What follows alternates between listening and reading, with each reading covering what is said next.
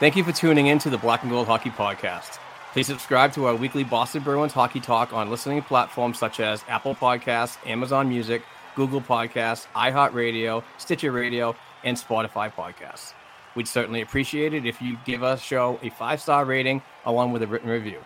You can also subscribe to our official YouTube channel for a video version of our weekly program. If you'd like to support our show financially, please go to our blackandgoldhockey.com website and click on our affiliated Fanatics banner before shopping online. Another way to financially support our weekly program is to become a Patreon member to be eligible for weekly Boston hockey prizes and monthly Boston Bruins hand signed jersey giveaways. Please go to patreon.com slash black and gold hockey podcast and donate just $1 per episode. Many thanks for the continued support and enjoy the show.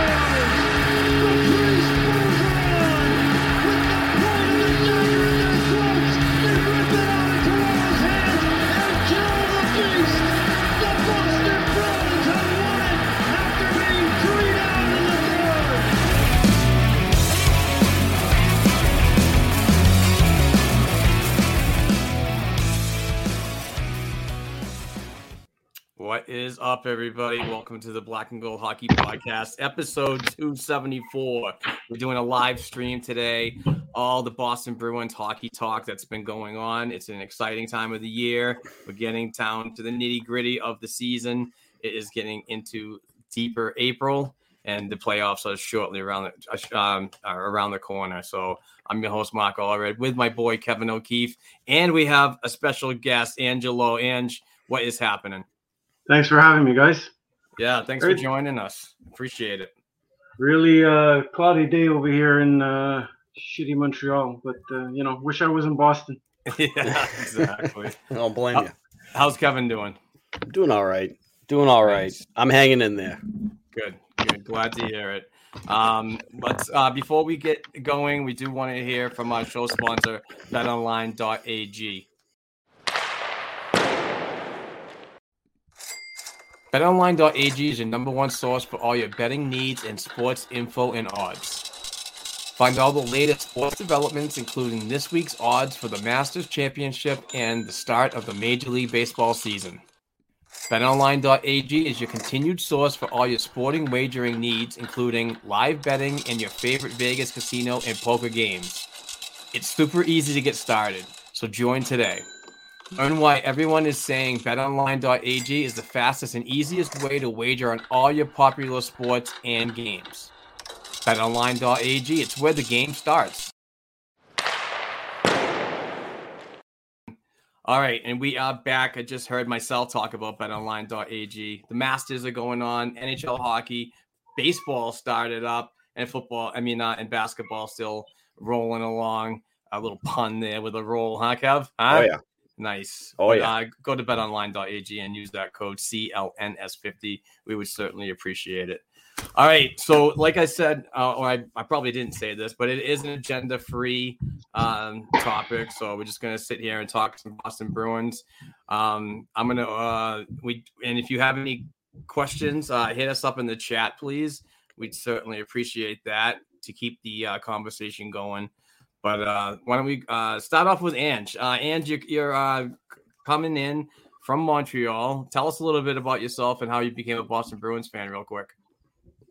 Uh, you know what? Growing up over here, uh, I was lucky enough that uh, my family wasn't um, wasn't diehard, let's say Montreal fans, you know. But um, it was it was the '88 series. You know that series where uh, you know, Lemelin and Neely, and it was like ramped up that you know Montreal hadn't, uh, Boston hadn't beat Montreal for ages, and that's kind of when I started to get interested in in hockey. So I was it was kind of like being in school, and there was a lot of hype, and I kind of said, you know what, whoever wins this series, I'm kind of gonna cheer for. And you know, the gods were watching, thank God, and Boston won that series because if not, I would have ended up, you know, on the dark side. Oh yeah, in the dark times right now too. yeah, but uh, you know, it's been uh, you know, I, I I can't picture being a fan of anything else. I identify with this team in so many ways. You know, that hard working ethic, and you know, it's just it, once once it's in you, man, it's in the blood. You you can't get it out. Oh yeah. Good for you, man. That's awesome. It's almost like we, we do have a lot of listeners and um and friends that live in Ontario too. So it's like Yeah. you know they're they're constantly around the Toronto Maple Leafs all the time, and Yeah. you know you, you hear them talk about uh, how bad it is up there. It's just a whining, I guess. You know. Yeah. Oh, you know, it's they're just uh, it- Toronto fans in particular. I find they just they're so entitled. I don't know if it's because they have the Hall of Fame there or the Cup is there, and they just they think it's theirs all the time. You know, but I don't think they had the Cup since the you know before the invention of color TV. So I don't, I don't know what they're bragging about or anything like that. You know. You, Yeah. you, you, you didn't hear Ainge? They already won the cup this year and yeah, last they, year. they win every year. You know, it's like Yeah. it's like I, I love it here right now because it's really quiet. You know, and the fact that uh, you know even their playoff run last year was was pretty quiet. I think they all realized that it was like a make believe playoff run. You know, it was something out of that uh, that show there. Uh, you know, Hocus Pocus or something. Like it wasn't even a real playoff format, so they can't even brag about that. You know. No, That's blowing a three-one lead to the Montreal Canadiens. Oof, Crazy. honestly. All right. Why don't we talk about some times that are going on right now in the Boston Bruins organization? Um, they are they just got done with game three of a four game road trip, and that four game road trip finishes up tomorrow afternoon at 1.30 in Washington. And uh, then the uh, the it goes uh, for a three game homestand against St. Louis, Ottawa, and Pittsburgh. So there's a lot of exciting action that's coming up. Um, any causes for concern at this point, boys? Mm. Um, the bottom pairing is pretty much the only area where um, I'm having really a question mark. Uh, you know, Swayman, he's been having his rocky road here as of late, but Ullmark has been absolutely fantastic. So once again, goaltending is not an issue for me. Uh, the top four of the defense, not an issue. Carlo, I think, um, is really starting to come around, uh, paired with Grzelcyk. That's really great to see. McAvoy Lindholm, that's just an absolute dominant pairing. You love to see it. Um, and the offense is absolutely fine. I think all all four of these lines can roll and give you goals. So Absolutely. And what are your thoughts? Yeah, I, am kind of on board with uh, with Kevin. I noticed it a little bit in the game yesterday. And the, the only thing that worried me was in that third period, which is pretty much the last half of the third period was all I really got to watch uh, live. That they just they were hemmed in the zone, and and and I was a little bit worried about. Yeah, we got a little bit of depth, but I'm I'm, I'm wondering if this depth can handle a seven game series. That was one game yesterday, but you know if there's an injury in a in a seven game series, you know, day in and day out against, you know, a team like Tampa. I'm wondering if, you know, they might be able to pull off one game, but that's that's kind of what worries me, you know, depending on how, how long these injuries go these last few games, which are essentially all playoff games no matter who you play. You know, I'm wondering if if that's something that is a little bit worrisome, if they can handle the gruel of every day, you know? Yeah, and uh, Fluto Shinzawa just tweeted out that Hampus Lindholm is not practicing today. It is an off day, so uh, that could be more or less like a maintenance thing uh, for the Boston Bruins and more precautionary. Um, and if there's a an optional skate tomorrow before the game, uh, he could get in there to get his uh, legs stretched out. Um, but um, uh, Joe Haggerty, who was at the TD Garden recently, uh, I think it was sometime last week when I quote tweeted it, um, mentioned that he walked right by Lindholm, walked right by Haggerty, and there wasn't any, wasn't any uh, limping or hindrance that he could notice, and no boot at all. So those are positive signs of of, of hopefully this getting done quicker than than a long term thing and and into the playoffs where it could be a concern because uh, this type of defenseman that came in via the uh, trade deadline has really put an impact on that on that top pairing with Charlie McAvoy, and I think that the both have worked really well. And Hampus is the type of uh, player that can also be shuffled down to the second line if needed. If if you know Carlo needs uh, needs some protection and so on, I mean, he could he could play that and shelter his minutes a little bit and give uh, Hampus some time. But um, you know, it, it is a cause for concern, and I get it, but. Um, it, it is weird. We would listen. I listened to the Short Shift podcast uh, recently, yeah, actually yesterday, and they were mentioning that this is not the time when you generally have these injuries, like the beginning of the season, to where you get really hampered with them. So, um, yeah, I, I, can I can understand where you where you're coming from with the depth concern, um, but I think we're going to be all right. I don't think it's that bad of an injury. I think it's more just precautionary. I think if it was playoffs, both him and Pasta would probably be playing. I, th- I got that based on what uh, Brick and Jack were saying the first game they were out.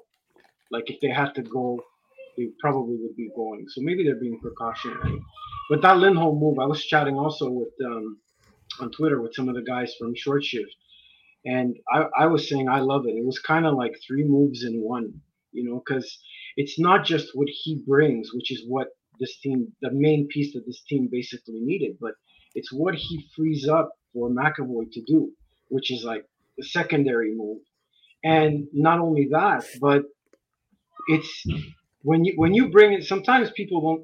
we, we don't we don't take into consideration what it does for a team in a locker room when you when when your general manager goes out and gets a big piece like that.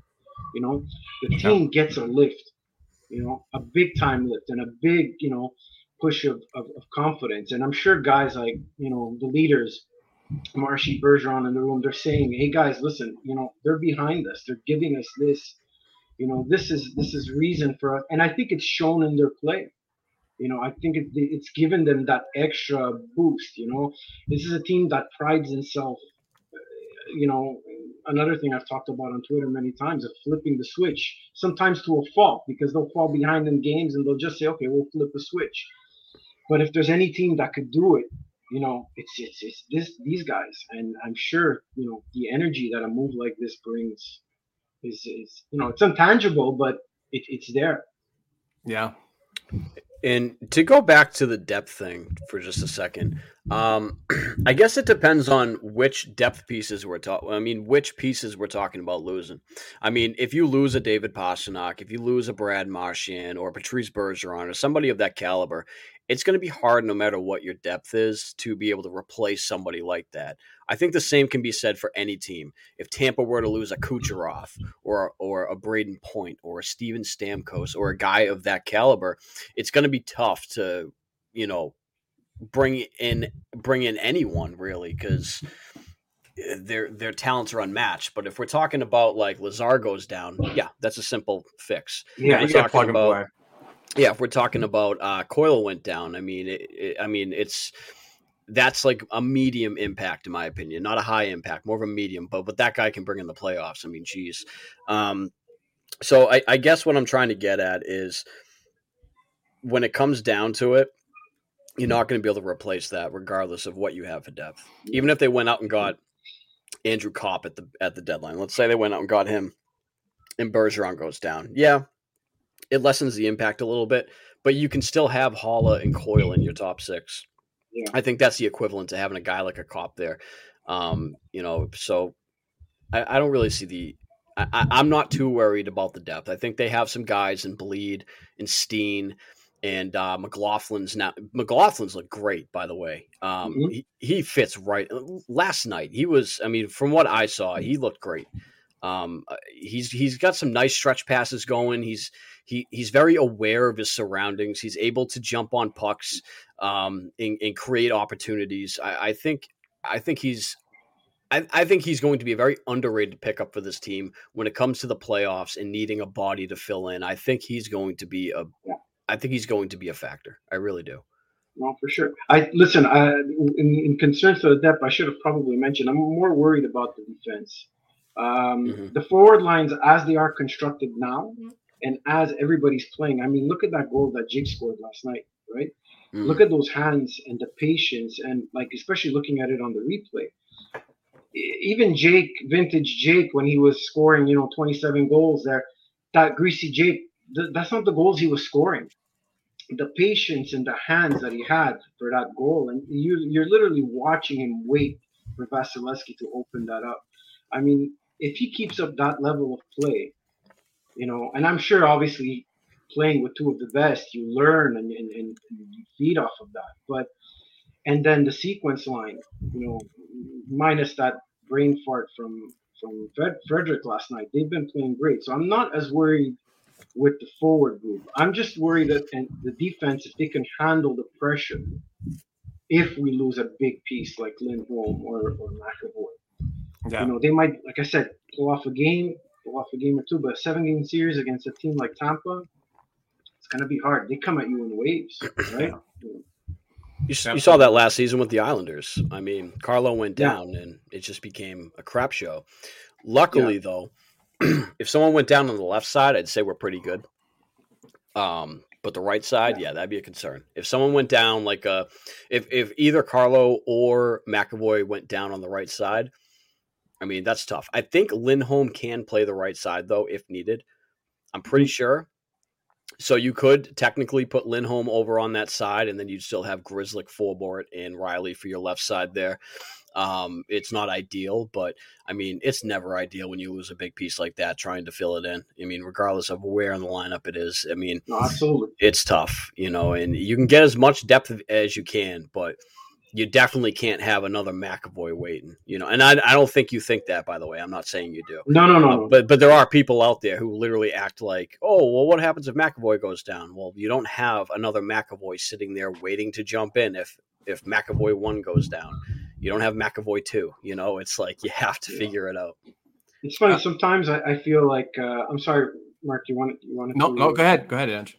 I sometimes I feel like, um, and I've kind of backed off on this type of talk on Twitter. I just keep it more to my sarcastic comments because sometimes you get into it with people and it becomes too big of a deal. Uh, you know, I I have a nine-year-old who's just starting to watch hockey, so obviously he's disappointed every time the Bruins lose. So I have to like sit him down and kind of explain to him, you know, like you have to understand if a piece like you know Chucky goes down, it's it's hard to fill in like that, and you always have to keep in mind there's another team out there, you know, that's that's that's just as good as you, you know, if not better on some nights.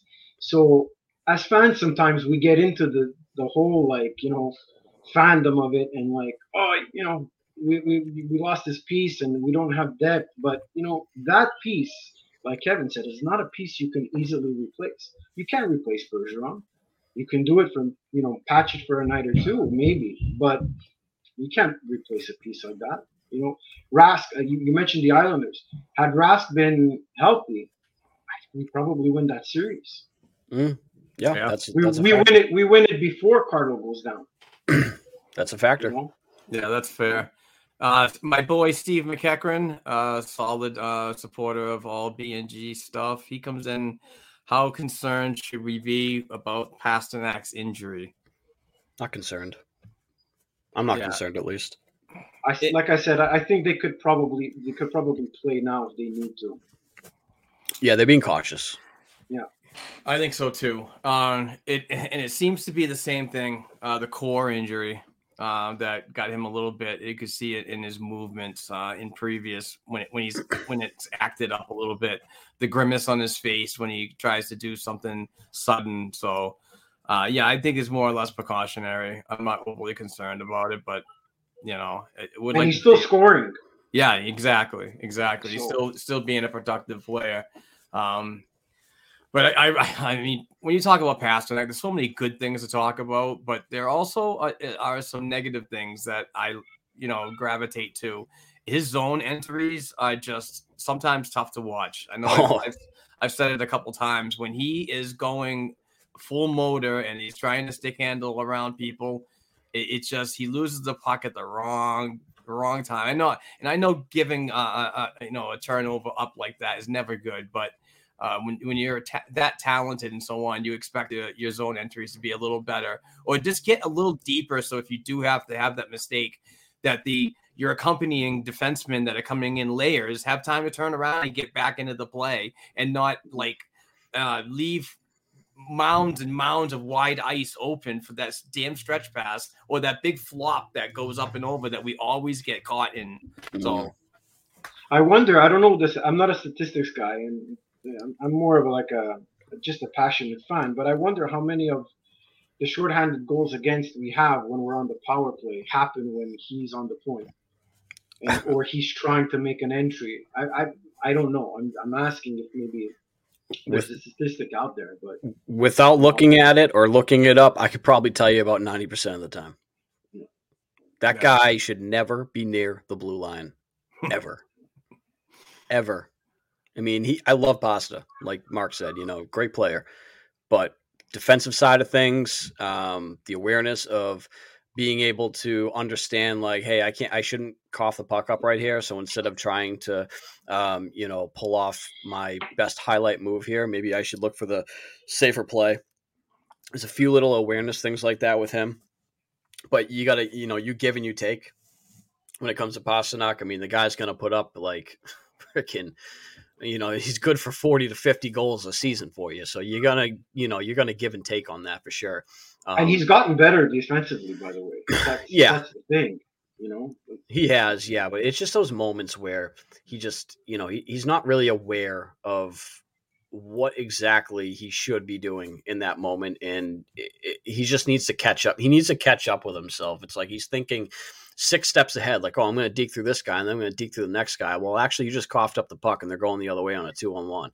So mm-hmm. you need to chill on that. You need to look for a safer place. There's times and places where it's good to do stuff like that if you feel like you can pull that off and that's when you have backup not when you know it's a line change and you're trying to break into the offensive zone and you're trying to deke through somebody and they just rip the puck away and pass it up for a two on one or uh, you know any type of odd man break it's just going to lead to bad stuff so um but I, but yeah i'm not overly concerned with Pastrnak. i mean when, when you look at it the bruins are in a gray area right now they want to make sure their players are good for the playoffs and they also want to push for the highest seed possible it's really tough to do both but if i had to choose one personally i'd be going for making sure the players who have nagging injuries have that taken care of before the playoffs because at the end of the day when you look at Carolina, when you look at Tampa, Florida, Toronto, when you look at the East in general, and that's just in your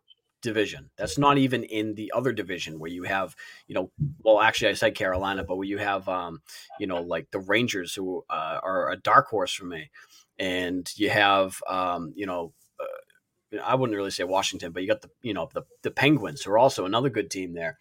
It's going to be tough no matter what. So if you get in as the second wild card, at least your players are ready to go. Because if you go into the playoffs beaten and battered, but you got the second seed and you're playing, let's say Tampa, and you got home ice, I don't care what ice you have. I don't care about that. Your team is going to be completely beaten and battered before they can even get through two rounds, one round of the playoffs. So it's, I it's think the consensus is in, in the East. It doesn't really matter, right? It doesn't really matter who you play. It's it's gonna or at home or away. I mean, and the Bruins haven't been. I think if anything, they've been better on the road, right, this year. So I, I don't. It might be I, I'm evening kind of with now. you. yeah. I'm with you.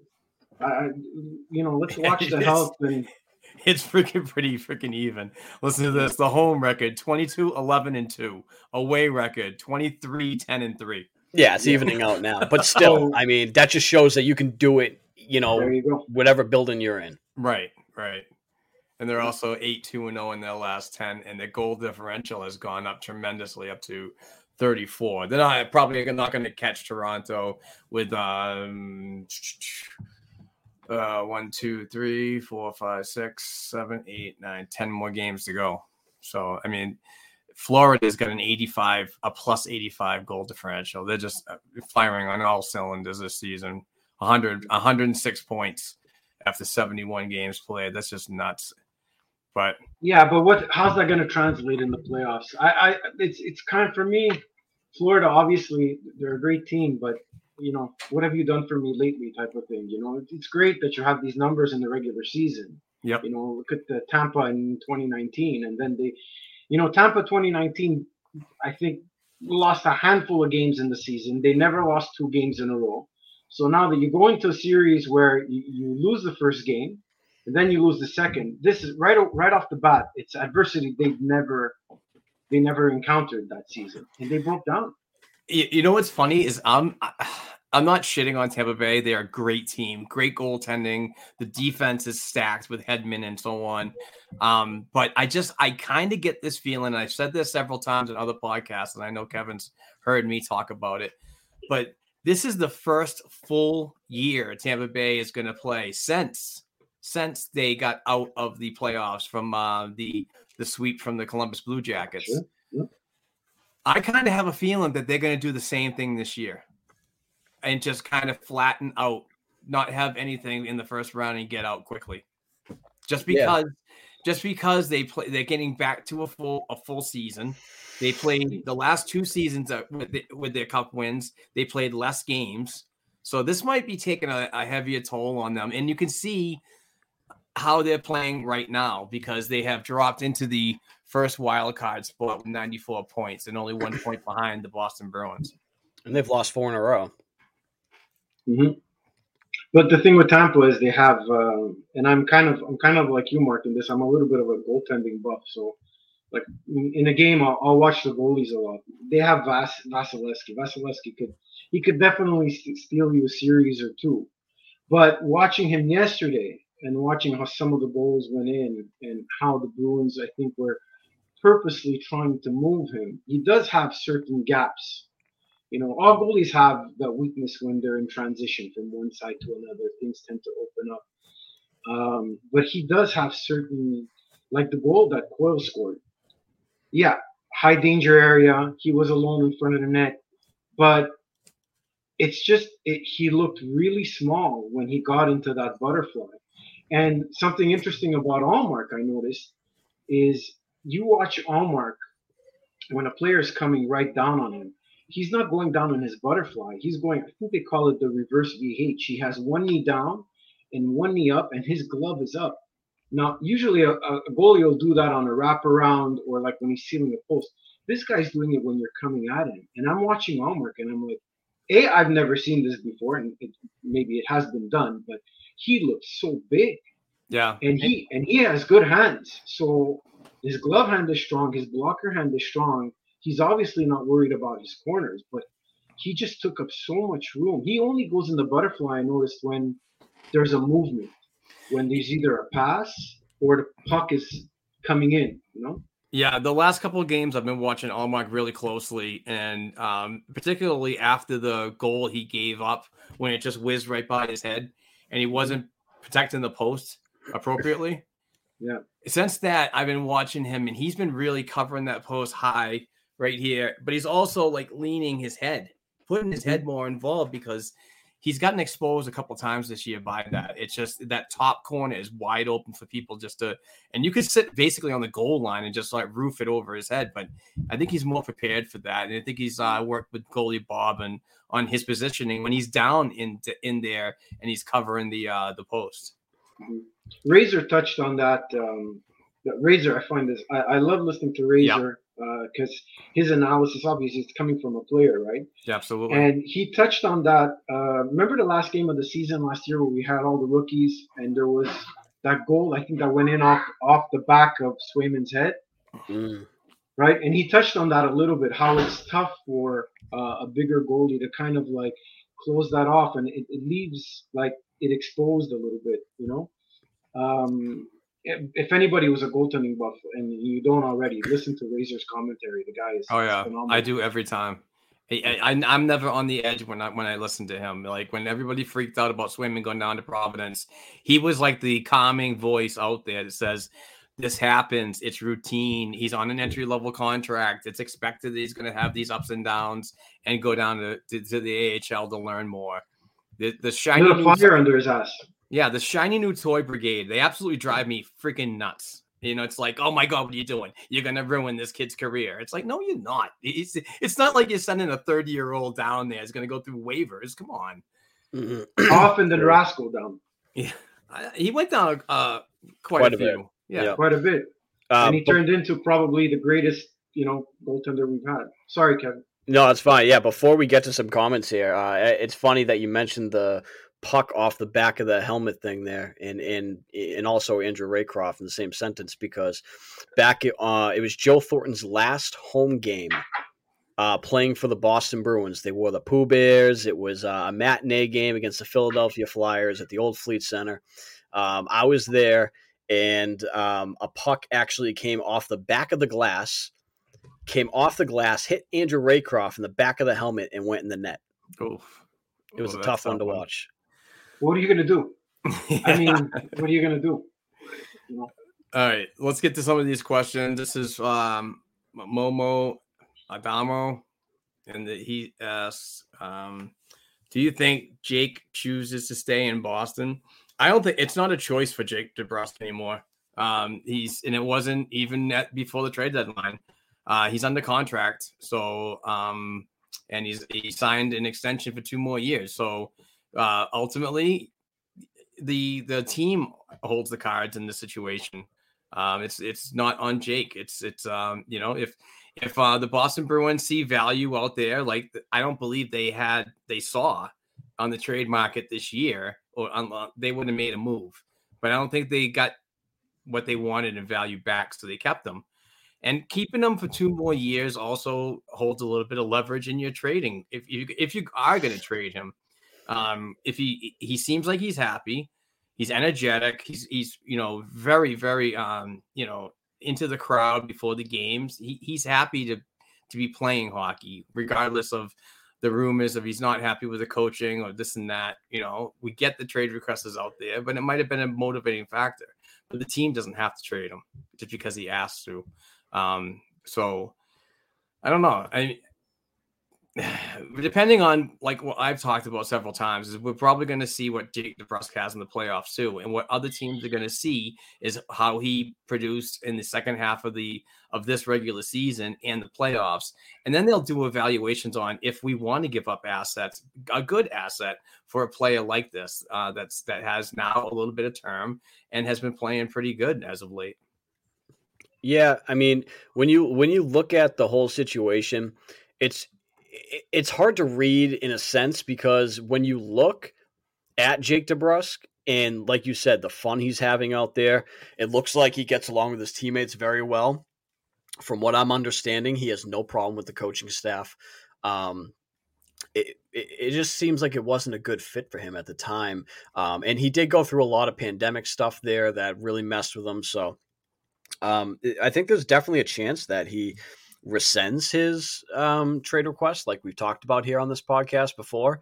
But um, whether or not Sweeney still decides to move him or not, I mean, I, that's gonna a lot of that's gonna uh, depend on what they see here and what they have in Jake because there we've seen this song and dance with him before. I mean, I like the player. I'm not um, I, I'm not trashing the player or anything like that, but this seems to be his mo. You know, take the first half of the season off, turn it on, and I guess that's fine in a sense because you really want your players playing at their best. Um, you know, at the end, you know, at, at the uh, tail end of the season and the playoffs and stuff like that. You want to see stuff like that, but it's it's one of those things where I don't know. You just it, it's you want a player playing 100%, 100% of the time. And from what I'm seeing, I'm seeing something out of Jake DeBrusk that I have not seen in a long time.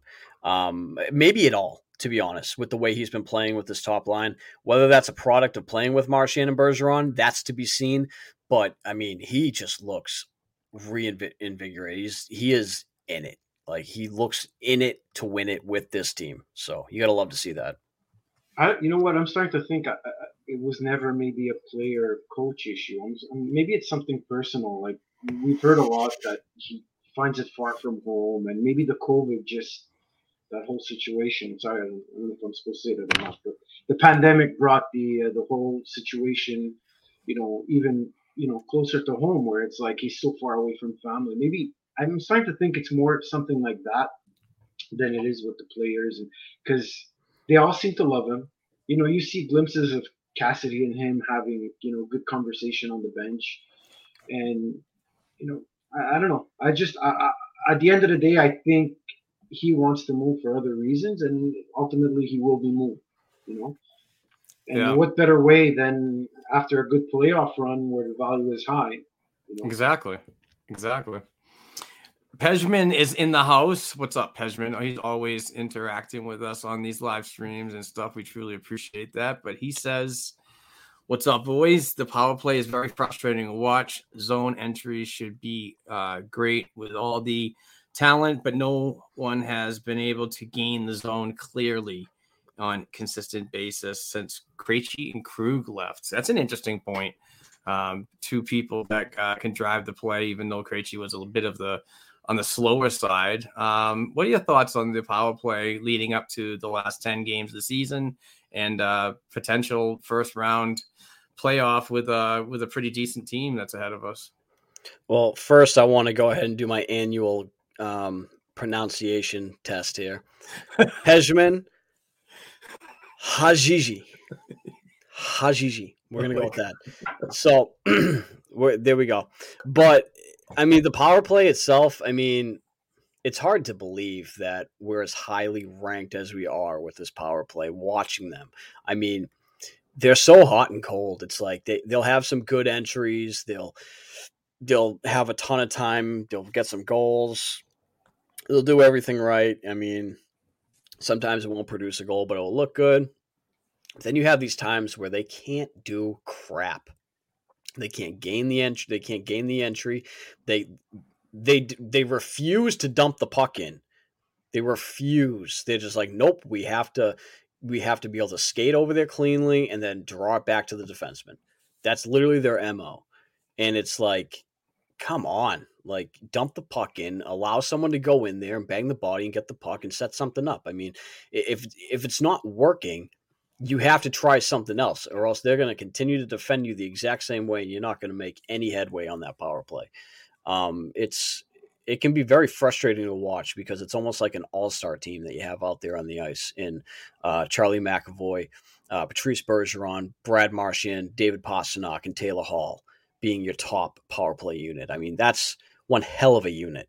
And you just got to get the chemistry going. You got to figure it out. You got to change your entries if you need to uh, when it's not working. I understand gaining the zone and being able to do an entry like that um, works at times, which is great. But sometimes you just got to get the puck in deep and go after it.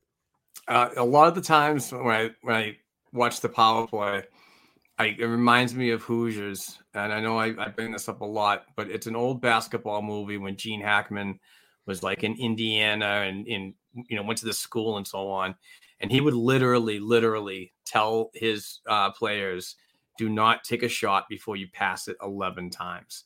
And a lot of the times, I find this Boston Bruins team overpasses on the man advantage, and when they could have uh, could capitalize on on um, you know not so many passes per se, um, but ultimately it's your finish on the power play. You, I mean, you're a man down, you're at an advantage, you got to capitalize, and and for me, it's just it's a lot of overpassing in my opinion.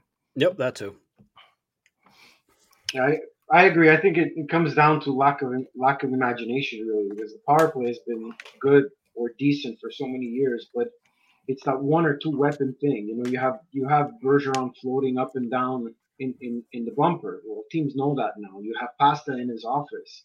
You know, so you have that pass. Teams know that now, and you know the X factor is always Marshy. You know, playing around the net and coming on the half wall and whatever. But once once teams get that, I find the Bruins get lost in you know lack of imagination and like Kevin said, they're kind of like trying these passes and it's not you know they're forcing it.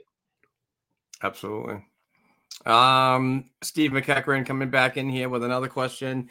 Do you guys think the contracts we have signed and the prospects we have are enough to avoid a full scale rebuild after Bergeron and Marchand are gone?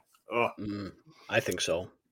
Yeah, I I mean we're getting we're getting some some pieces that are low risk, potentially high reward stuff out of the NCAA, and I, I know that that is a that is a frustrating frustrating point for a lot of fans north of the border. And I'm not I'm not I'm not poking at my boy Ange down here at all, but th- there's a lot of really good Canadian folk that believe that they don't get enough Bruins players from Canada, and and that's that really frustrates people. Um, and it, it's like Donnie stays inside of 495. You know, it's come on, it's just, you know there are good players all over the world. Um, where you get them, I, I, I don't I don't put any um, you know heavy uh, thought into where certain players come from and so on, but. Um, he's loading up on NCAA players, and he got one today that signed.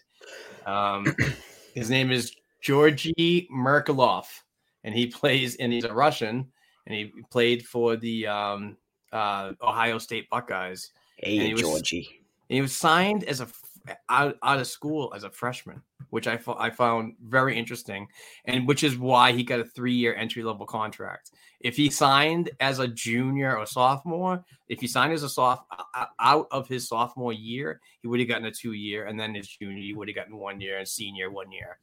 So interesting stuff from that. And he scored 20 goals this season as a freshman, so that's pretty good. Hmm.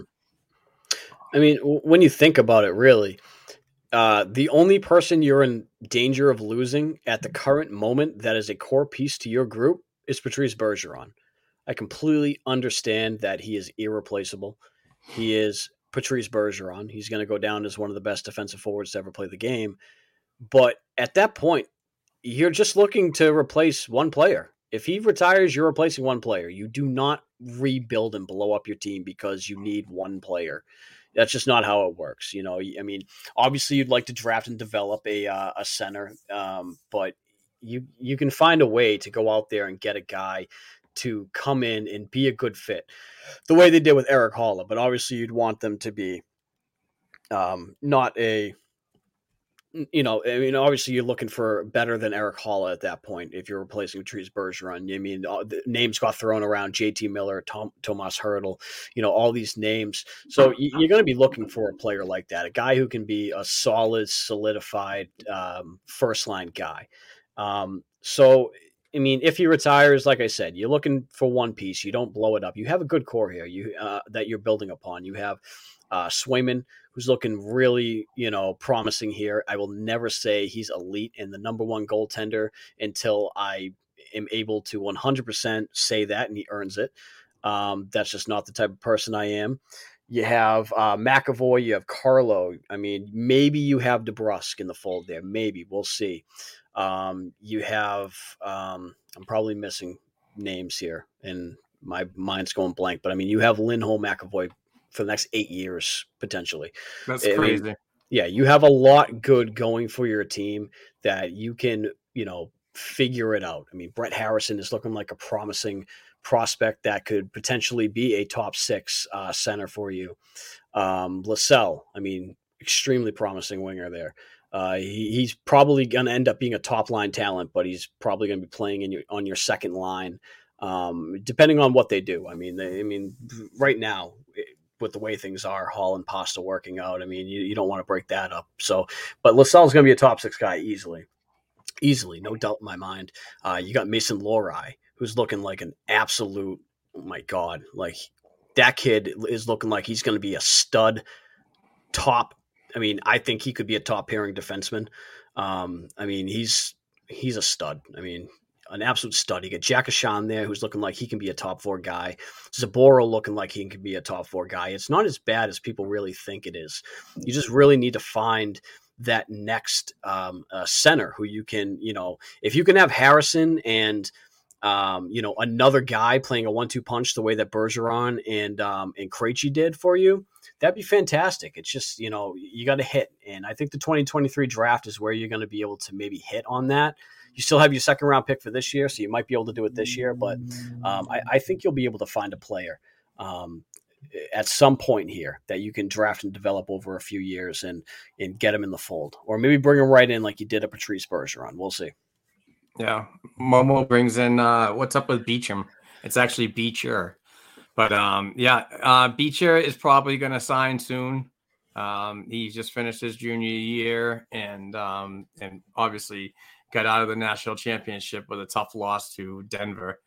Um, that was a great game, by the way. One of the best college hockey games I've seen in a long time, going to overtime and so on. But I think uh, we've all, I think Kevin and even Dom on the uh, on a Black and Gold Hockey podcast that we're doing right now uh, mentioned that you know after the season it was it was it was a it was a year for the Michigan Wolverines to really go and stretch it out for a national championship this year with a really stacked lineup, and it was it was a no brainer for Beecher to to jump on board with that and stay one more year to try to accomplish that type of goal. But obviously, it didn't happen, and I, I expect Beecher to uh, sign his entry level deal uh, sometime soon within the next couple of days. I would assume. Um, and uh, get in the fold on an ATO and possibly finish the year down in Providence. And and um, I still I still think that he, Johnny is going to be a you know a good uh, fourth or third liner. You know, nothing higher than that. I know he was a first first round pick and so on, but um, I I like the player. I, I, like what he can bring. He's not going to bring a ton of goals and this and that, but he, he could be that type of Frederic guy that could um, add a little bit of talent. I'm not saying he's a fighter or anything like that, but he's a gritty, gritty player. He likes to hit, use his big body, and he's got some offensive capabilities that can be rounded out with a little bit of of time in Providence. I'm not saying the NHL is going to be you know, an immediate place for him. I think he's going to continue to work, much like Mason Lohrei. I think Mason, as a defenseman, is going to need a year in Providence to get adjusted as well. I don't think it's going to be, you know, an NCAA after a sophomore year to the uh, to the Bruins. So we'll see what happens. Oh, another name that I failed to mention that I should have, um, Mateusz uh, Mantykivi. I mean, he's looking like he can be a solid middle six guy for this team oh, at yeah. some point as well. Absolutely. What are our thoughts on Steen? Um, Ange, why don't you take this one?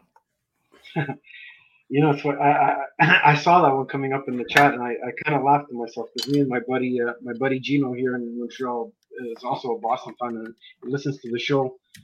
We call him Popeye thighs because the guy's thighs, it's like Steen's thighs. It's like the, the, engine this kid is running on.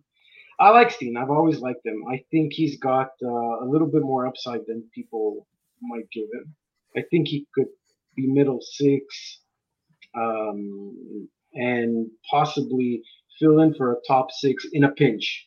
Let's mm-hmm. not, you know, he's not he's not going to be a top six guy. I don't think so, but he can fit. He's the kind of guy that he can fill in on the top line in a pinch.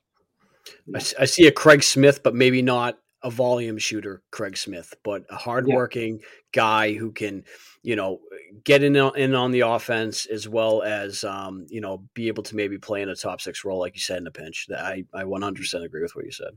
Constantly moving his legs. Uh, that's what I really yeah. like about him. And even down in Providence, he still continued to work. Um, it looks like that he's on his. Let's see. He is on his last year of his entry level deal. He's going to be an RFA with Arb rights, uh, and right now he's making eight hundred thousand.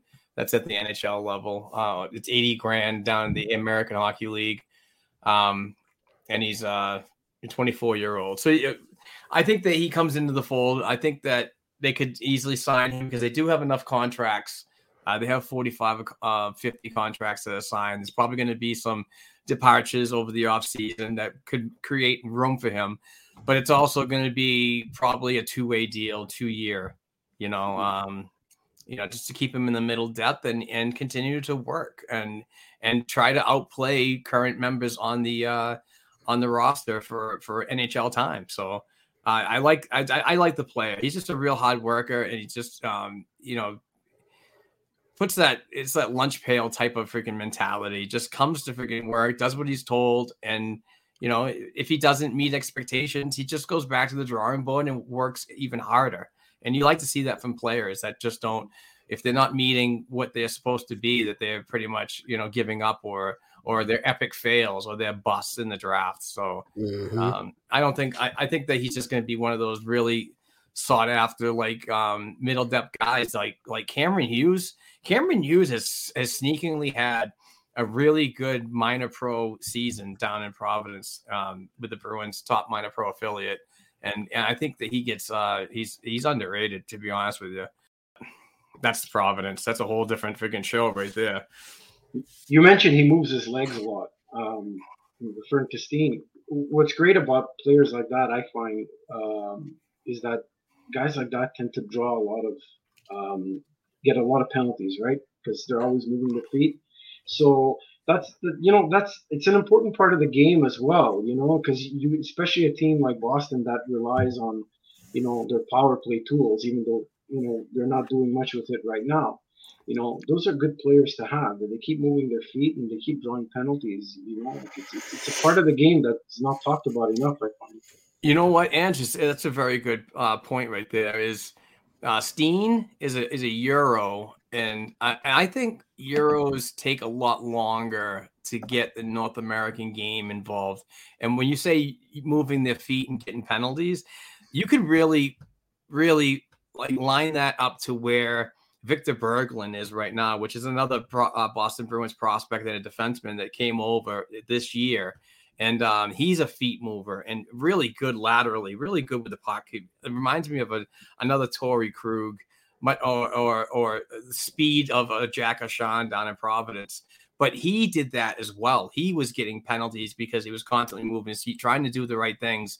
And um and over the season, he's gotten better and better where now he's not getting so many penalties he's more he's more you know his his iq is certainly picked up as the year comes to a close. Because uh, we are coming up to an hour right now. So let's hear from the amazing bruce sullivan from boston sports and music memorabilia and we'll be right back on the other side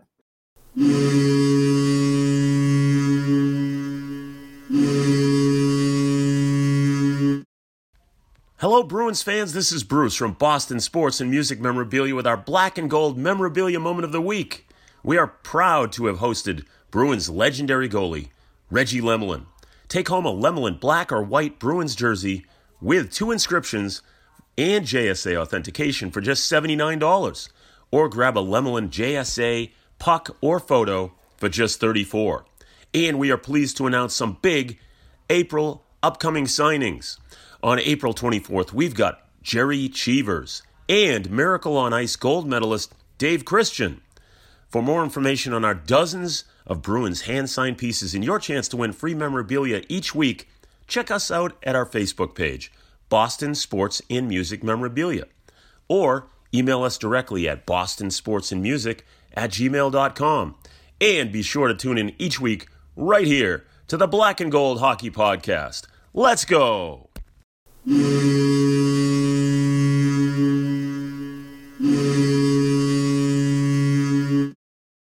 right, we are back. You just heard Bruce Sullivan from Boston Sports and Music Memorabilia. He's got some fantastic stuff. Spice up that fan cave, boys, girls. It's uh, it's it's time. It's playoff time. You need more black and gold. Get all that Patriots and Red Sox and and Celtics crap out of there. It's playoff hockey, baby. LFG, LFG.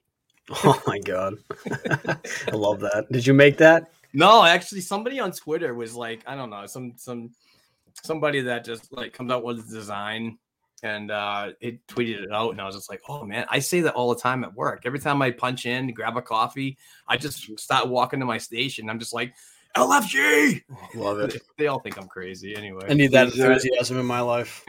These, uh, what are you gonna do with these creepy uh, Twitter graphic designers that? Oh, I, I know, and, and and the ones that send those really odd gifts that you're thinking that somebody's looking out of my closet, like, hey, hey, the fella. creeper.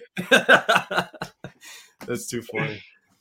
All right, what is? Let's get back. Marlene's in the house. Hello, Marlene. Great to see you. Thank you for being a supporter. And if I'm not mistaken, you're still a Patreon, and we appreciate your financial contribution. And uh, where do we stand with DeBrusk? He's been hot over the last seven games. Does his contract have performance clause? I'm not sure on that one, Marlene, but he has been playing very well, and um, definitely uh, need players like that. I mean, if he's getting uh, the trust on the uh, on the first line, he's got to produce because you know if you're not producing next to players like Marchand and Bergeron on that same top line, then um, um, you know it's it's, not going to work out. And you know, is another question it, it, it, to tail off of Marlene's was if Marsh if if uh, DeBrusk kind of tails off, who goes up to that line?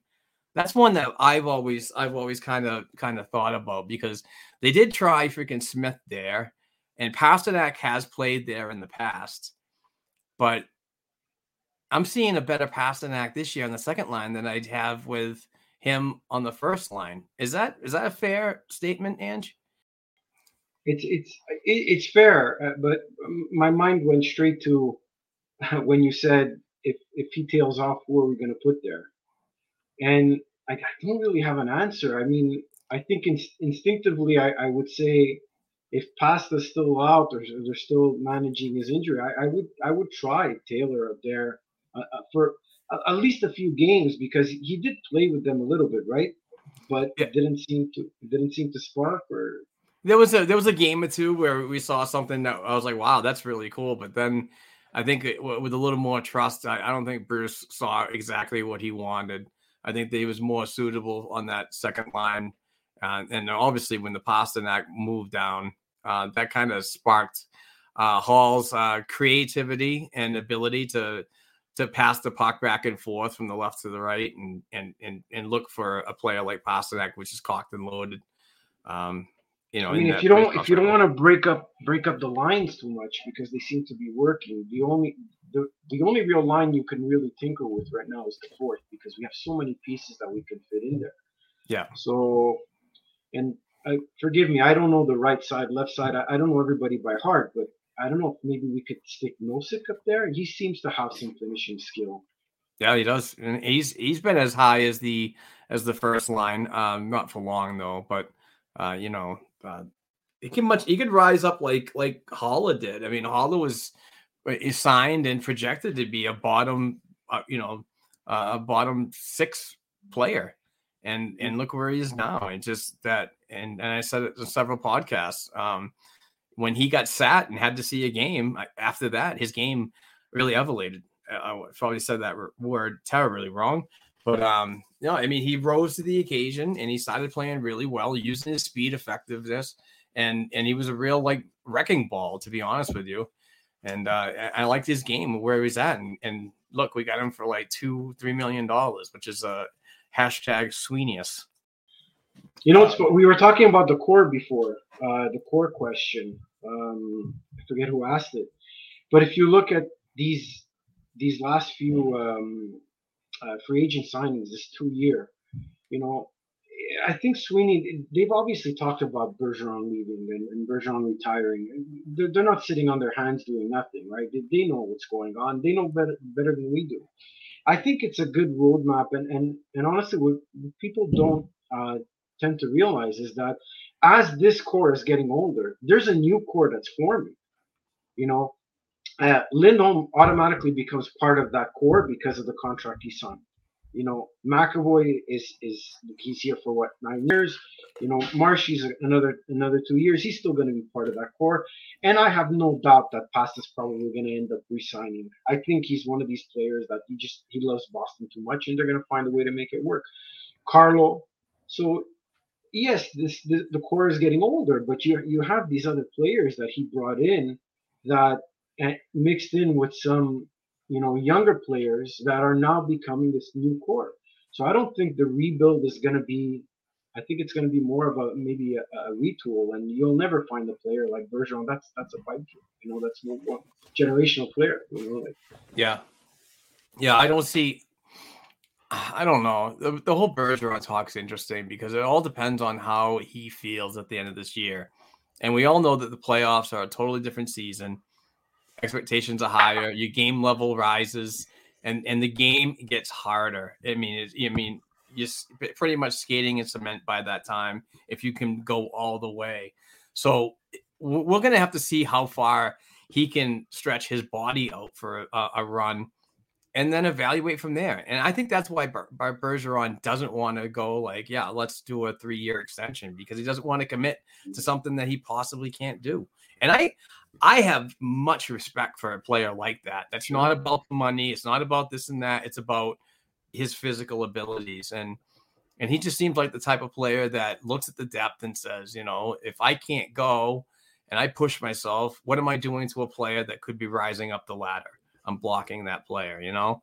He's just that type of person that think I would probably think about all kinds of scenarios like that. I don't want to see him go. He's been the, the best defensive forward I've ever seen in my life to be straight honest with you. And he's absolutely leading the way in Selke um, votes right now. Um, and I possibly win it.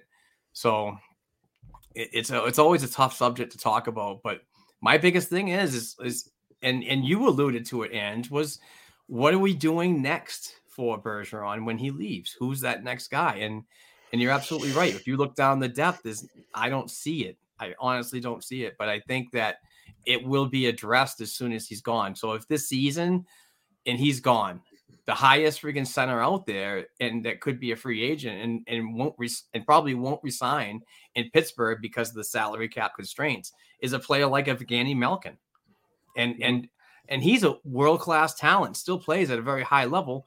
But is that the type of player you want in your locker room? Because he's known to be a very dry, kind of all about himself type of player, where character is a huge thing in the Boston Bruins freaking locker room, and that might not be a welcoming they, factor. they stay they stay away from that. You know, it's like all the Evander Kane talk, and and you know, you, you were a big uh, uh, like you you you had a big voice in saying you know they, they, they have to they have to look at it because you know they have to do their due diligence but they they were never going to get and listen they got rid of Tyler Seguin because of all the whole Tyler Seguin shenanigans I don't want to go into but you know they got rid of a guy who you know could have been you know because I don't think he ever reached his potential in Dallas but and not to say that he's not a great player but the Bruins don't like this type of stuff. You know, they, they they're, they're known for, for for wanting their locker room to be tight knit and good character.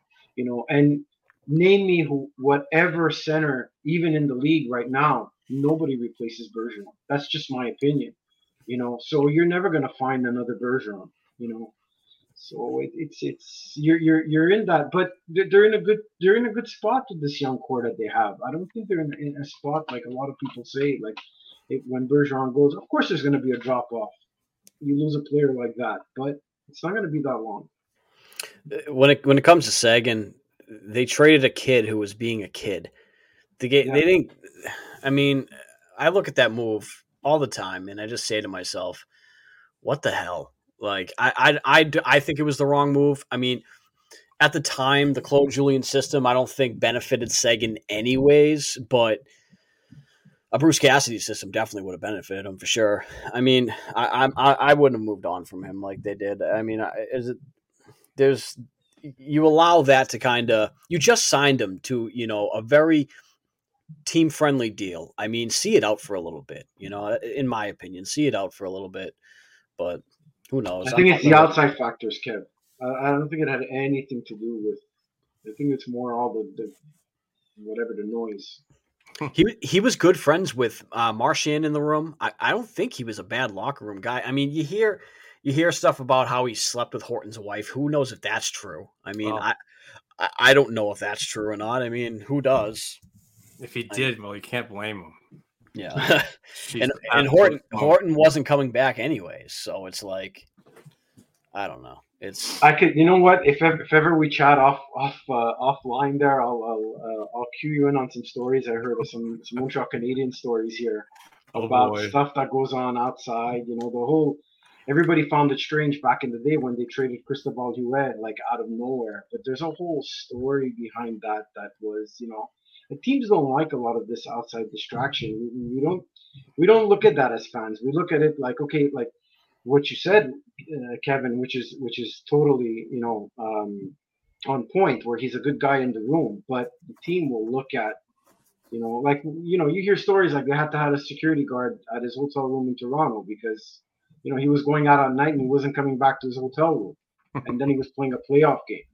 You know yeah. that's not kid know, being a kid. Yeah. You know, it's it's tough at that. I mean, because you look you look at it now, it's like in in uh, in in uh, Dallas. I mean, they've had no issues with him whatsoever as far as his character or anything. I just well, think he needs a little bit of time to mature. Yeah, he just needs some time to mature. And I mean, you have a talent like that. I mean, it's they said the same thing about Hall. He just need a little bit of time to mature. That's it. You know, it's like just let him do his thing. I don't know. I mean, kids are kids. Hey, uh, going back on the uh, center position talk, Pejman comes in here with a very interesting one, and I know we talked about it a while ago, but he says they have about 4.5 million in cap space for the for the next year right now. I would use the cap relief from the above trades to sign a guy like Kadri. Lots of history with him, but he would give us elite talent at center. And he's having a, an unbelievable season this year. Uh, it is a contract year and so on. That's my Um, hmm. yeah. That's that's my worry with Kadri. I've never really seen this type of production out of him before.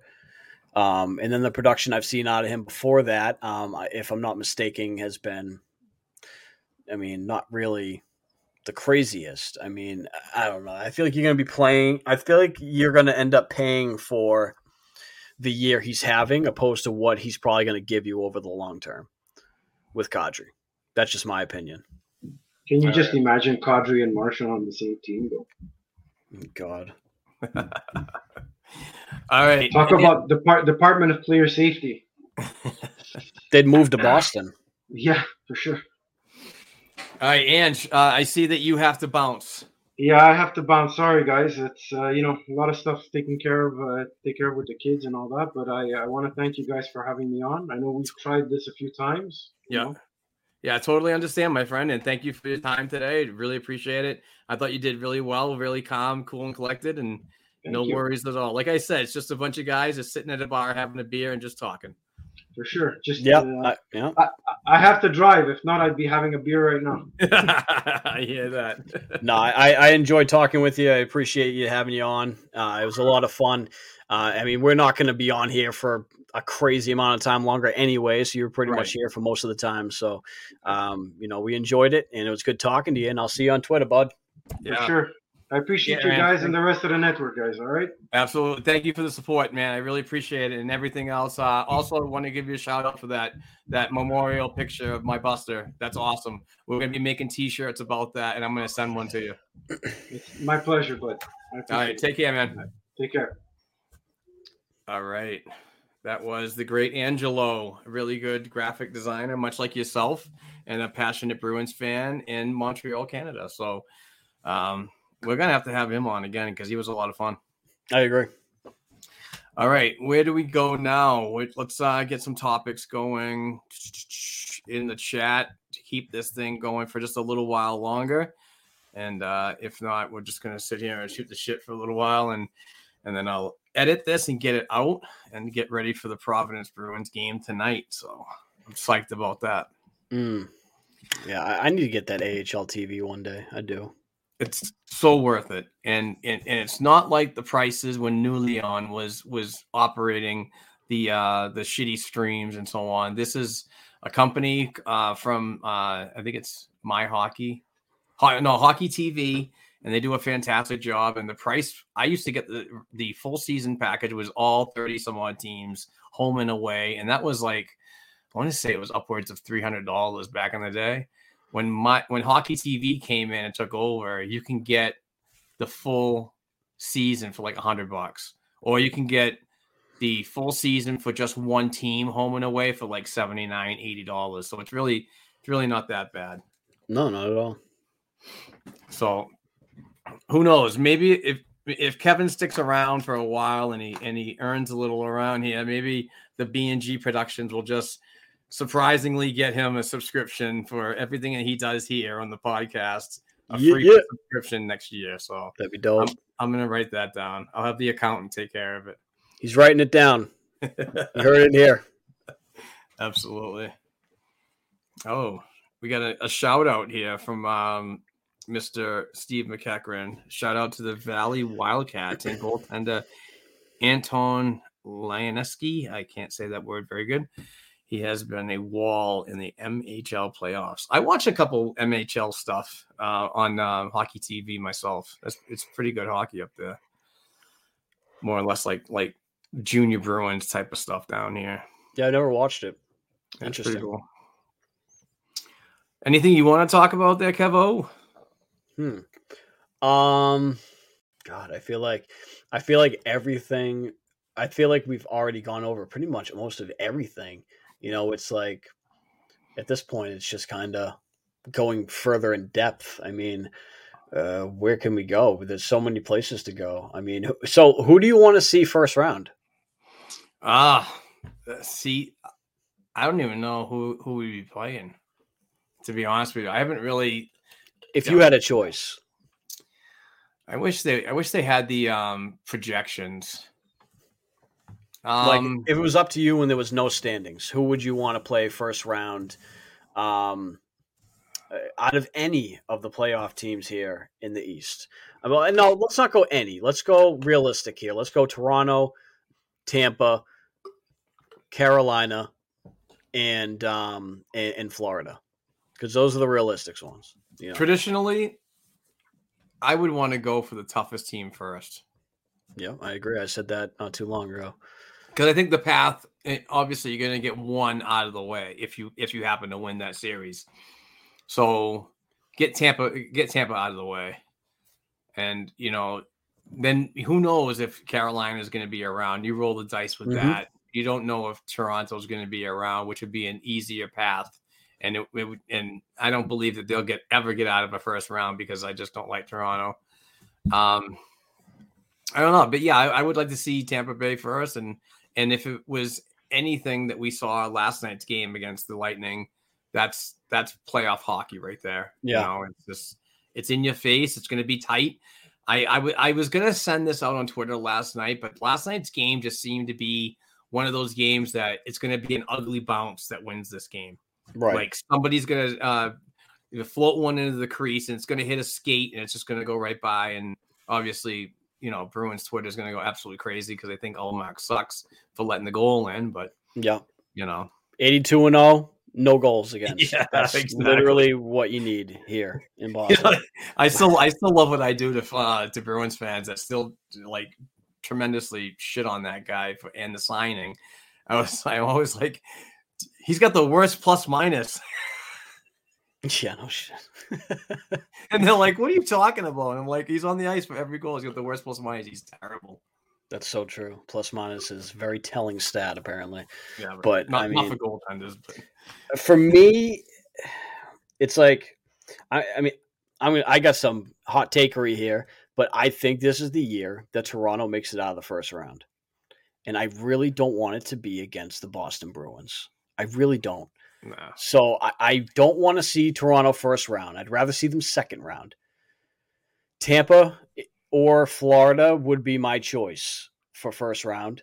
Um, I'd prefer Florida because I think Tam I think I think that the Lightning will take care of Tampa. I mean, sorry, that sounded retarded. I think that Toronto will take care of Tampa. Um, I- think that would set you up for a Boston Toronto second round, something that we haven't seen in uh, a, a very long time. So I think uh, that could be very interesting. Um, I, I would definitely, I, if we were to finish in that,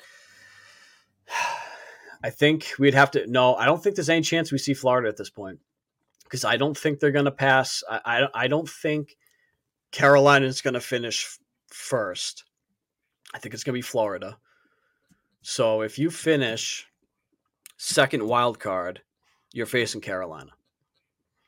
If you finish, if you finish third or second, you're probably facing Toronto. I don't think you're facing Tampa, and I don't think you're facing Florida. At this point, I think it's Carolina or Toronto. And that kind of sucks, Yeah, that's interesting though. isn't it? So, uh, it's so weird to think about. I'm not good at any prediction when it comes to playoffs and stuff like that. It's let's get the seedings going and LFG. You know, Yeah, I mean, whoever we face, it is what it is. I mean, if we face Carolina first round and we lose, oh well, we have a better draft draft, you know, positioning for the second round uh, in this in this year. So whatever, it is what it is. I mean, obviously, I'd like to see them win, but it's going to be a tough road. And you got to remember, 15 teams lose in the playoffs, only one wins. exactly. So you know, it's uh, you got to go into every every single year. You got to go in realistically, knowing there is a very small chance that your team is going to win a cup. Um, just got to hope that everything kind of falls the way that we need it to. If we can take care of a team like Carolina or Toronto first round, though, That's going to be huge moving forward. Well, Pejman says this right here about Carolina. Uh, playing Carolina wouldn't scare him at all. Um, we we have owned them in the playoffs, and even though they were swept um, this se- swept us this season, one game with Rask in, one with Brad suspended, also would um, would jump to the Metro. I mean, it's not just it's not just the fact that Marchand wasn't in there. It was actually Marchand and Bergeron wasn't playing. I mean that that is something that you know you got to look at. But um, the one with uh, Tuukka in that, I mean, it's not that game was not on Tuukka. That the the team from top to bottom was absolutely atrocious. They played so bad, and they looked they looked like like squirts playing against college kids. Like that's what it looked like. It was so bad, and I mean they they still definitely do scare me. That they they scare me. They have a very well put together team. Um, it would be a real test to beat them. Yeah, in my he follows up with he would rather face uh, Pittsburgh, New York in round two than Florida or the Leafs team that finally got over the hump. we'll see. I, I don't think that would be. I don't think that's that's something that can't happen though, because in in the second round, you're always playing someone from your division. I'm right. pretty. I'm pretty sure. Well, it dep- I, I I'm pretty sure. I'm. I, I think because Well, wait a minute. Didn't the Bruins play the Carolina Hurricanes a while back, and it, it was in the second round? Because then they jumped to the Metro. that was uh, the last time they played them in the second round was back in the 2009 2010 season. Oh, I thought it was recently. That was the East Conference Final Oh, all in right. I'm- 2019. all right. My rounds are getting messed up then. Yeah, I, I think because I'm pretty sure in the second round. So let's say let's do it like this. I mean, let's do it's Carolina versus. I don't know. I don't even want to get into it. My brain hurts thinking about it, but I, I don't know. I, I might not be right on that. I, I mean, but I don't think there's any chance you see either of those teams in the second round. I think it's because if you if you if it's the Bruins versus Panthers, and let's say it's the it's Tampa versus um, the you know Tampa versus Toronto. Um, the two winners of those games would go on to face each other, while the two winners from the other division would go on to face each other, and then the two of them meet. Pretty sure that's how that works. 240 meatballs is in the house. What's up? Hey boys, great show today. Have we tackled the Foligno situation with 11 games left? Don't we have to give some others an opportunity? Pejman, thank is- you. Who is making the decision to keep him in the lineup? What did Pejman say? For he, he he told me that yeah they played Columbus in the 2019 second round. You're right. You're you're absolutely correct. It does not the the second round does not guarantee that it's it, it's all goes by seeding at Okay. that point. It gets reseeded. That's how it works. Yep, you're right. Yep. That's why I said I don't know if I'm 100% right on this. But yeah, Columbus. Yep. Thank you. Uh, what about the Foligno talk? Where are we at with that? Because it seems to be a, a frustrating factor for a lot of Boston Bruins fans that just don't seem to think that he's giving it all and somebody should be uh, taking his spot away from him. But um, I think, in, in my opinion, uh, I think that you're just getting um, uh, playoff Foligno ready. So if he's going to be in the lineup, I don't think it's going to generally hurt them. Is he going to make a mistake? Yeah, but everybody makes mistakes. So I don't know. I I, I can't really clam for somebody to be out of the lineup because I'm not in the room and I'm not in the decision making um, process. So uh, it is what it is. I mean, unless we're losing tremendous amounts of games and it's all his fault, then I'd be kind of on the on the ledge, ready to jump. But I, I'm not. I'm not fully on board with that yet. I'm on board with giving him rest for the rest of the regular season. I mean, not every game, of course, but give him more rest and get him ready for playoffs. But you're gonna want him there playoffs. You're gonna want him in the room for sure. That's one of the th- one of the areas you're gonna want that guy is in the room. Kevin Gordon's in the house. What up, Kev? Um, kind of looks bubble set up where we totally avoided the Toronto Maple Leafs altogether. Being a Niagara resident, so done with them.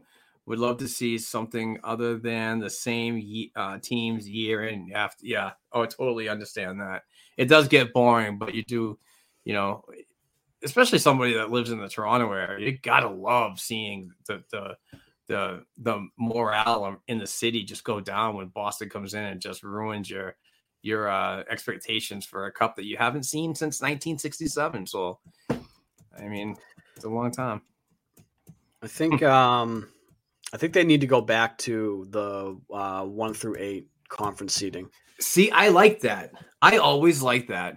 Yep, you know, and stupid football when they came in and, and used the stupid wild card and then the and then hockey freaking oh that seems like a great idea let's do that and then they did it and it's like uh like one one plays eight two plays seven three plays six five plays four. Exactly. You know, that's that's the way I always enjoyed it because you have a chance of getting to see different teams, and and it also allows for you know the teams who finished well to be able to be rewarded for that. Like you want the top three guys, uh, the top three teams who won their divisions to have the lesser opponents so they can make it further into the playoffs. It just makes sense. It's like, what's the point of battling all regular season if, you know, you're going to finish second or third and you're guaranteed to play, you know, a really hard op- opponent first round. I mean, it, it, doesn't make sense to me. It's like I understand the point of the regular season is to make sure you get into the playoffs. I get that; it still has a meaning, but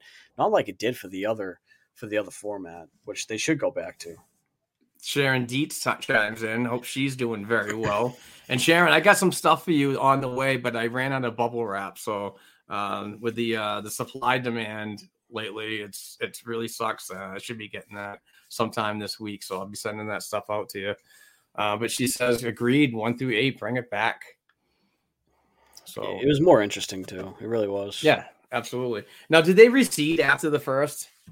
Yeah. So it, yeah, it went one through eight, and then and they didn't reseed it after that. I, yeah, because you yeah you would just go with you know, so say like the eighth seed beat the first seed. Well, now the second seed becomes the highest seed if they made it through or right. if they didn't, the third seed is now the highest seed if they made it through. It's um, it, it's definitely interesting. Um, let's see, Momo, will Zboril be back for the playoffs? Absolutely no. not. And no. it's probably not a good idea to rush that anyway. And like um, Pejman said, it's an ACL, so it, it's going to take its time.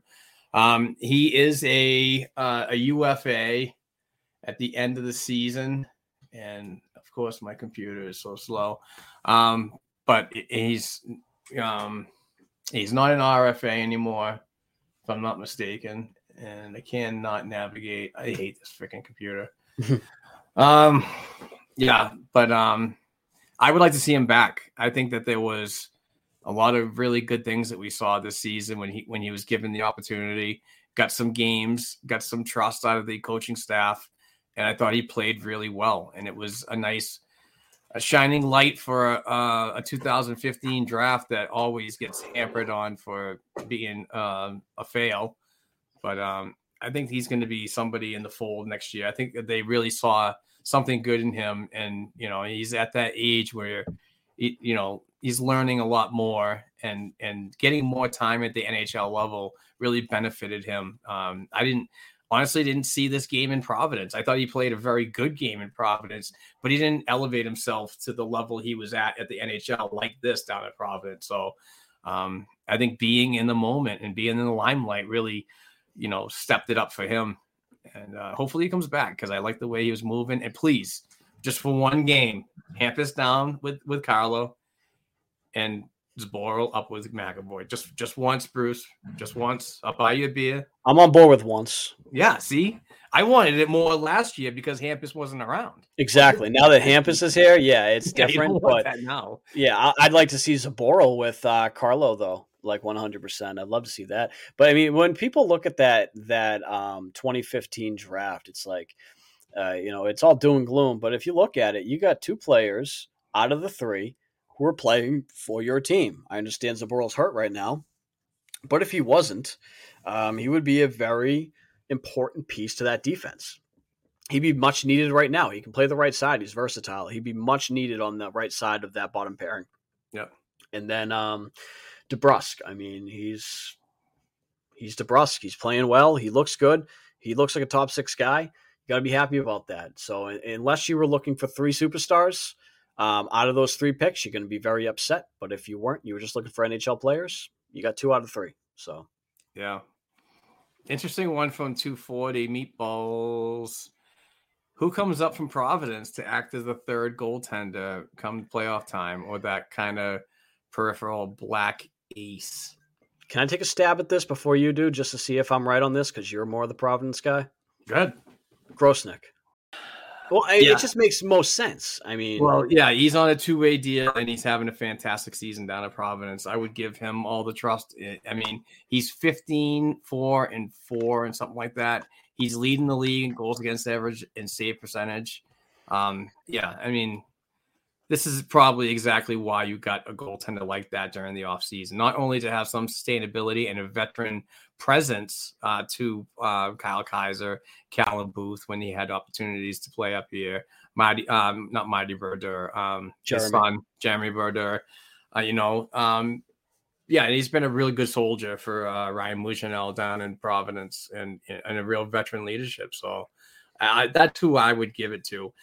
And I know that he's not a prospect per se, and Keyser is. And I know there's going to be some pushback that prospects should get the opportunity and blah, blah, blah. But Keyser's been up here before in the Black Aces, and, you know, but also, you know, Providence is, is, going in a different direction lately. Their their last 10 games, their record is really not that good. Um, but they're still in the mix. Um, in the uh, Calder Cup playoffs, which is going to happen this year. I'm I'm super stoked for that. The uh, the Providence Bruins haven't been in the playoffs uh, for the last two seasons, and that's due to the pandemic. There's nothing to do with them being out. And and to be honest with you, the last two years, if they were in the playoffs, I think they could have made long stretch uh, into the Calder Cup. Um, I'm not sure about winning it, but getting there, I, I had them, uh, you know, high.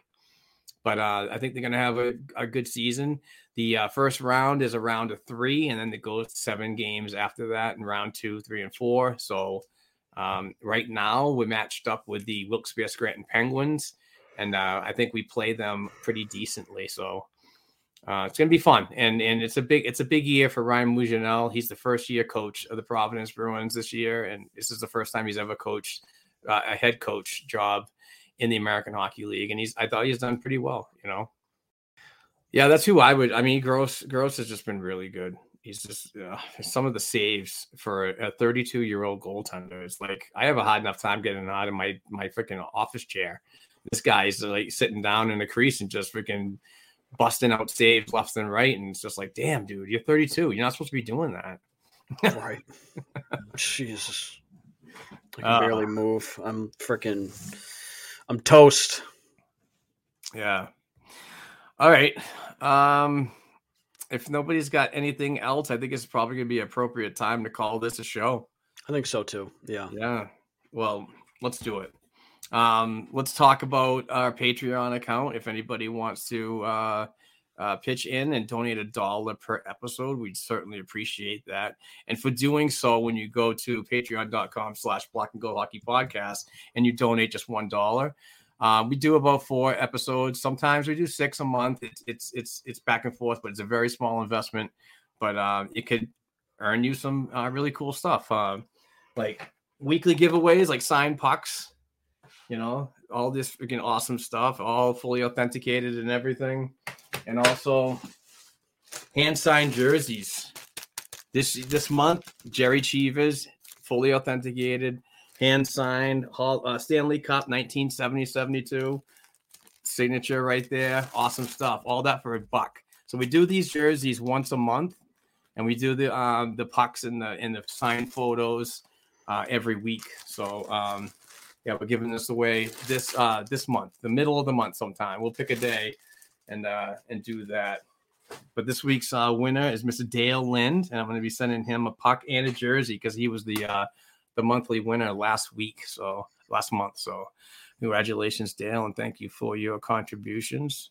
You are dumb man, and everybody else that is um, great people that, including Sharon and so on, that that contribute financially. We truly appreciate that. It helps us put the lights on here in the Black and Gold Production Sports Media Company. But yeah, we got a few more comments. Congratulations, Dale. Thanks, gentlemen. Thank you, everybody. We really appreciate it. Like I said, we're gonna, probably going to be doing these more often.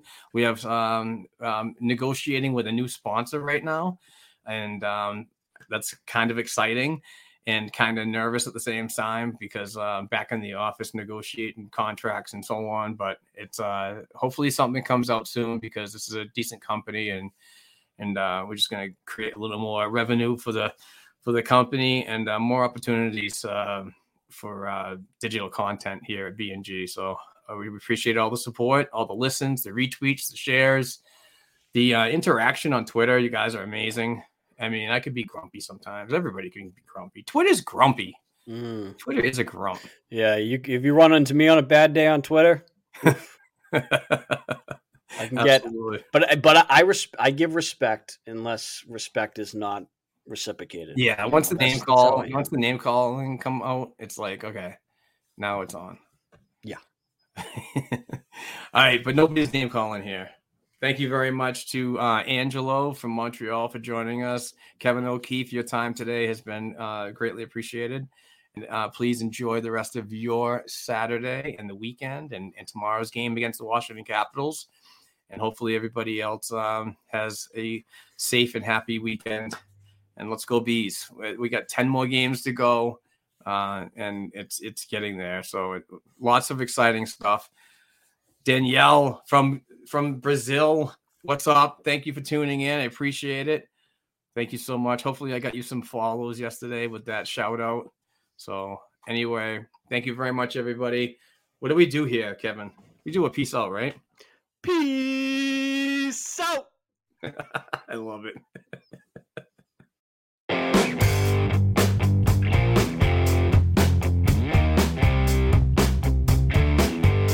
Thanks again for tuning in and supporting this week's episode of the Black and Gold Hockey Podcast.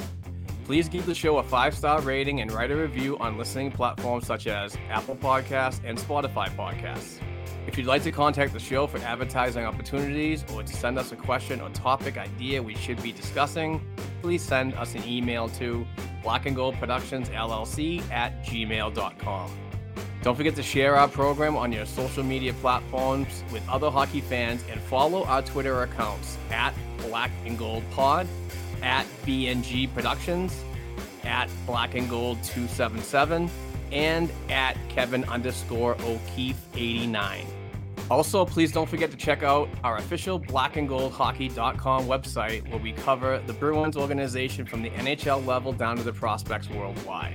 Peace out.